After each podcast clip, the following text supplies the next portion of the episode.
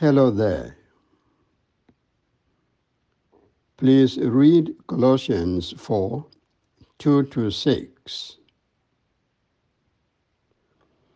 Be wise in the way you act towards those who are not believers, making good use of every opportunity you have.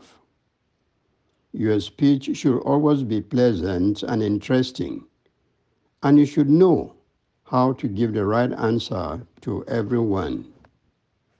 I read that from Colossians four, five to six. Behavior that witnesses.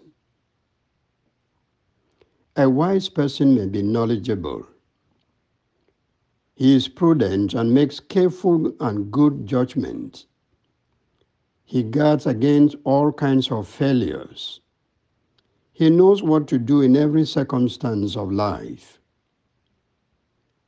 I would like to be wise, and I guess you too.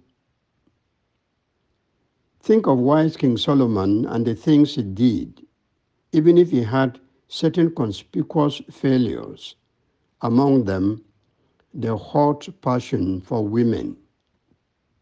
But he was wise all the same. Paul advises believers to be wise in the ways they act. They should make good use of every opportunity. Believers should act wisely towards non-believers. They should use every opportunity to tell non-believers about Christ. That is a challenge for Christian witnessing. Witnessing through pleasant and interesting speech. The way you speak wins people to Christ. Of course, the way you speak can also drive away those who want to know Jesus through you. In order to avoid this, you must be wise how you employ your tongue, particularly when with those who are not believers. The apostle prescribes simple ways to witness for Christ.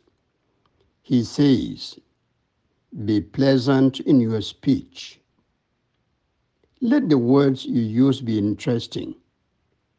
When you witness to non-believers, give them right answers to the questions they ask you. To do that, you must know the scriptures well. Some non-believers read the Bible as a literature book, and they can embarrass a believer who does not know the Bible well. Witnessing for Christ is a craft that needs some good techniques. If you don't have them and you fail to learn, you will not be an effective witness for Christ. If you are a Christian, that is the challenge. You must read the Bible and know it well, and then be wise in the way you act towards non-believers. They want to know Christ through your attitude towards them. Your behavior, your lifestyle is the Bible they want to read. If your Christian life is Christ-centered, it will be attractive and draw non-believers to Christ. If you get drunk, cheat, disrespect people, and behave even worse than a non-believer, you will drive people away from Christ.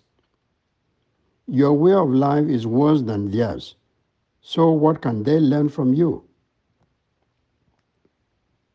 Unless we have something to offer to unbelievers in the way we dress and walk, unless we have something different to show in the way we speak in private and in public, unless our behavior and character show that the Holy Spirit is working through our daily lives, unless we are duty conscious, exemplary in our lifestyle, and demonstrate that we are true children of the living God, unbelievers will have little or nothing to learn from us.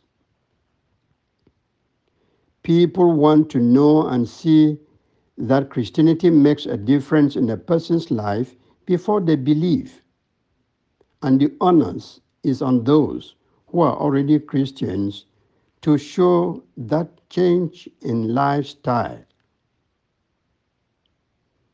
Before today ends, the words from your mouth can form a sizable booklet, an indication that we talk too much. Some people do it more than others. Certain individuals talk sense and others talk nonsense. While some talk to build, others talk to scatter. Pray that what you say and do would be done wisely. Pray and be determined to bring someone to Christ before this year comes to an end. And pray that your language and behavior will witness for Christ and bring non-Christians or non-believers to Him. Let your behavior speak for Christ. Amen. Please pray that believers will evangelize through their words, actions, and lifestyles. I am Achowa Omeni. Good day and God's blessings.